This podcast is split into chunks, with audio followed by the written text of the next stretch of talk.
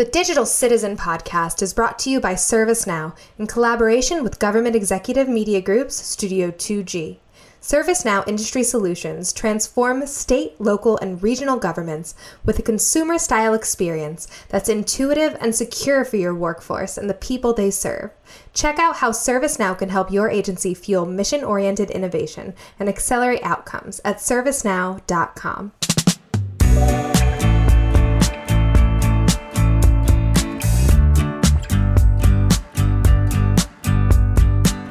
The COVID 19 pandemic may have jump started and accelerated digital transformation for many state and local agencies, but that transformation certainly won't end with the crisis. Citizens have begun to expect and demand digital offerings akin to those in the commercial sector. Moreover, now that many agencies have made the first move toward digital government, they finally have the groundwork in place to grow digital offerings in ways that can simplify and ease the constituent experience. So, how can agencies capitalize on the investments and platforms they're making now in order to better serve the citizen in the future? That's what we'll dig into in this episode of The Digital Citizen, a three part podcast from ServiceNow in partnership with Government Executive Media Group's Studio 2G. I'm your host, Constance Sayers. Joining me today to talk through these challenges are Chris Dilly, CTO for State and Local Government at ServiceNow, and his colleague Tom Yates, Global Head of State, Local, and Regional Government Solutions. Tom and Chris, thank you so much for joining me. Hey, great to be here. Thanks, Constance. Chris, I'm going to start with you on this question. So, to start, can you talk about what people will expect from government in terms of digital services going forward? why should agencies begin thinking now about what they want to deliver in the future? When ServiceNow was started, Fred Luddy, our founder, wanted to know why couldn't our work life be as simple as our home life or as our consumer life? And so, really, that's the approach and the framework for which ServiceNow was founded. And so, when we think about that from a digital services, you know, why can't the services that I need from government be as easy as my Amazon or my online banking? and have that same visibility, that same ease for how we're doing things. So I think as people have gotten more comfortable and continuing every day to be more comfortable with digital services, with apps, with technology to, to get what they need, I think those are the things that agencies need to be thinking about as they deliver, you know, those services going forward. We just kicked off a, engagement with the state this week, and the governor was uh, actually our sponsor for this project and she made the statement she goes, I want to be able to renew my hunting fishing license right from my phone. And it already knows what I have, it already knows where I live.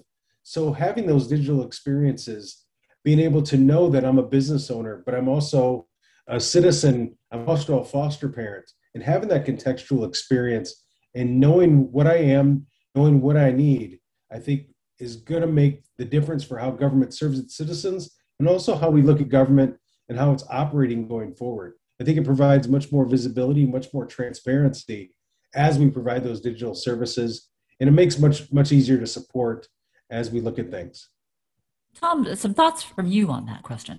Yeah, I think Chris really nailed it when he said that people are going to expect the same level of digital service delivery at work that they get at home, period.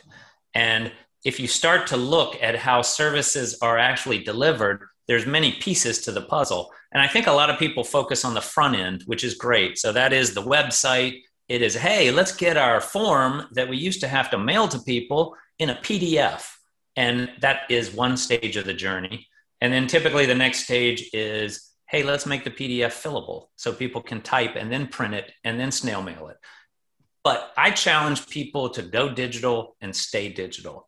And what I mean is, I want the applicant to be able to fill that form in online and then have that information flow electronically through the organization. That requires a technology as well as a cultural mindset shift. And so you typically will start in an organization by having people say, well, it needs to look the same as the paper form, this digital form, because I'm going to print it out and I'm going to file it.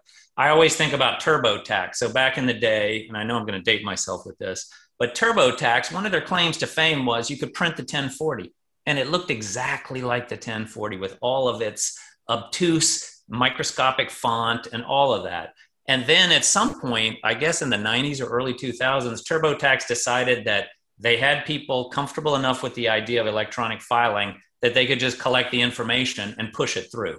They didn't have to be able to print that paper form and make it look exactly the same. So, my challenge is to reimagine how work flows through your organization and say, can we go digital by doing that front end piece, but can we stay digital by taking that information and routing it through for all of the approvals that are required, all of the tasks that get spun off in order to complete that service? Can all of that be on a digital platform without a single piece of paper or stamp being used? I think that is how the thinking needs to pivot in order to deliver these services of the future. I love how you, uh, you know, kind of like the challenge to the future. As we look at some of the challenges, though, you know, as agencies look to adopt more digital services, what are some of the pitfalls that they're going to encounter that could ultimately create silos or introduce unnecessary complexity into their operations? It's a really simple phrase, and it is that's the way we've always done it. If you hear that, run because just because it's the way you've always done it does not mean that's the way it should be done. So again, I like that zero based budgeting kind of mindset where you come in and say, yeah, yeah, yeah, we did it this way before, but we built those processes back in the 70s and 80s. And that's why we had fax technology and we had snail mail. If I were delivering this service today, what would I do as an organization in order to do that? First, I'm going to look digital. I'm going to figure out how can we deliver this entire service digitally because not only is that what people are expecting, that is going to lower your overall cost of service delivery. Time and again, we see studies where the application of technology saves massive amounts of money. And even if it's something as simple as being able to route a particular inquiry to the right person by using a platform that has machine learning capabilities. So it sees or it reads, you know, certain keywords and says, I think this is that department drops it into that person's inbox versus having someone collect from a global email account and then parse through it and manually forward this information. Those types of digital service delivery and technology augmented service are going to be what is going to save government because we have services that are expanding and we have a population that's expanding but government is having budget issues and you know present funding from the federal government aside at some point that money is going to run out and people are going to need to do more with less. So i think you really need to think about starting from digital figuring out how that service can be delivered and then also start thinking about your organization and that service being one piece of the puzzle. So yes they're going to come to me when they need health benefits but they're also going to need professional licenses they're going to need permits so, how can we bring all of those government services together to provide a holistic experience for the citizen? Chris, your thoughts on that question? The way I think about it is we need to think about building trust with those users, whether they're internal users or whether they're, they're external citizens who are trying to adopt these services. As we move things digitally, if they get a better experience, if it reduces their time frame to receive those services, and they have more visibility to get those services. And what was delivered when it said it was going to be delivered is achieved. That builds trust, that builds confidence from those users that this is a better way uh, of doing these things. If those processes are set up and one piece or many pieces of that puzzle fall back into the way they used to do it, you will lose confidence, you will lose trust that those digital services are going to be a better way of doing things. So you need to get buy-in from you know all those involved. You need to build that culture of change of adoption and making sure that you deliver what you say when you're going to say it. What that does is that builds a culture of confidence that builds those new rules of engagement for how we're operating with government and that gets support for those digital services and it gets support for a new way of looking at things a new way of doing things. And so i just think that's so important as government take on big hairy audacious projects and they look at these things, they lose sight of trying to do, or sometimes try to do too much. And so we got to make sure those small wins build that confidence with their user base, again, whether it's internal or external, and make sure that they can deliver those, continue to build on those. And that's how you're going to see that adoption and avoid those pitfalls of trying to change the way we're doing things. So, how could an end to end platform like ServiceNow help to connect and engage citizens with user friendly digital services without the potential for information silos and unnecessary complexity. And Tom, I'm going to uh, pose this question to you. Yeah, so again, I think having a mindset that's not we're going to take this process and lift and shift it to digital is really important. So, really focusing on what the business process is. And when I was in government, one of the things I quickly learned was that there are a lot of processes for which there is no documentation. It's been done this way, and people know how to get the job done and get it done well. But sometimes, as you're looking at building these workflows, you want to have consistent service delivery as a priority. So, you want to get it right and you want to make this workflow as efficient as possible and not cause any kind of ping pong between you know, the employee and the citizen as they're requesting things. So you have to focus on what that experience should be like as opposed to what it currently is and really smooth out a lot of those unnecessary items. So, for example, maybe I'm applying for emergency rental assistance is it possible that I have already given you all of the basic information about my household when I applied for another service? Is there a way that we can reach into that data repository? So break down that data silo, get that information, and use it to pre populate my request. Uh, not only does that decrease the chance for human error because I can't type the same thing in differently if I'm not typing it in twice, but also it is something that citizens are looking for. One of the frequent complaints is why do I have to tell this person my basic information? This is the 10th time I've told someone in government. Why can't I just tell them once? And so I think focusing on that and focusing on the enterprise value of the organization, of the data that you're collecting within your organization. So I might be collecting health and human service information. Other people might be collecting medical information or license and registration or zoning information. What value can we have of looking at that citizen 360 degree view where we know what services these people are getting and we can be more proactive in recommending other services that are affinity mapped to the services that they're already consuming. So it's really breaking down the silos, seeing the value of the data within each department or agency, and trying to stamp out the complexity of applying for or filling out these forms. Really great. Chris, can you give us an example of a successful adoption use case, such as Montana's bison transport permitting system? I think we'd love to hear about that. you know, it's such a fun one to talk about.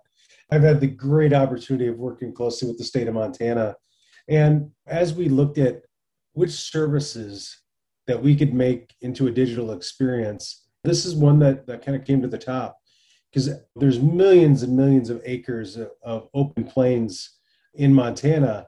And so when you think about some of these either large wild bison or even the managed bison for some of these large farmers, the process of moving bison and many bison from one area to another was kind of a challenge, you know, because not only is it something that needs to be managed by the state for various uh, licensing and various protection of disease and different aspects, but you're also crossing counties. You're also interacting with fire and rescue services as they look at the volatility of, some of those plains, some of those mountainous environments.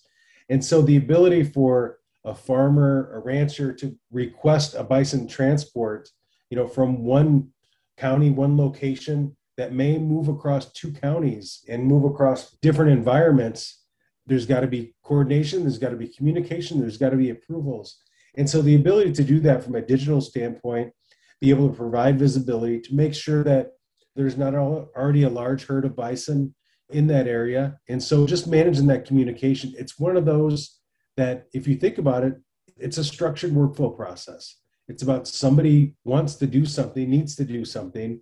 And then what are those checks and balances? What are those processes that need to be followed as part of this? And then what's going to be delivered to know that as we do this, as we have visibility around this. And, and so it's been one of those that that use case was developed for the bison transport, but it's really been expanded to take that process, to take that workflow and utilize it all across other services across the states. The other thing that it does is it breaks down the boundaries. When we think about government, it's not just about state government, it's also about our county government, our city, our local government, and being able to break down those barriers between that communication and not get caught up on on some of the, the bureaucracy that may exist because what this does is it provides that visibility to make sure that we're serving the citizens we're serving the state we're doing it safely and we're achieving what we need to do that's a really great case study. Thank you both so much for joining me today. That is unfortunately all the time we have for today's episode. And thanks to our listeners of this final episode of The Digital Citizen. This podcast is a production of Government Executive Media Group Studio 2G in collaboration with ServiceNow. Be sure to check out the other episodes in this series to learn more about what tools and technologies will help agencies to evolve to meet the coming need around vaccine distribution, modernization, the remote workforce, and more.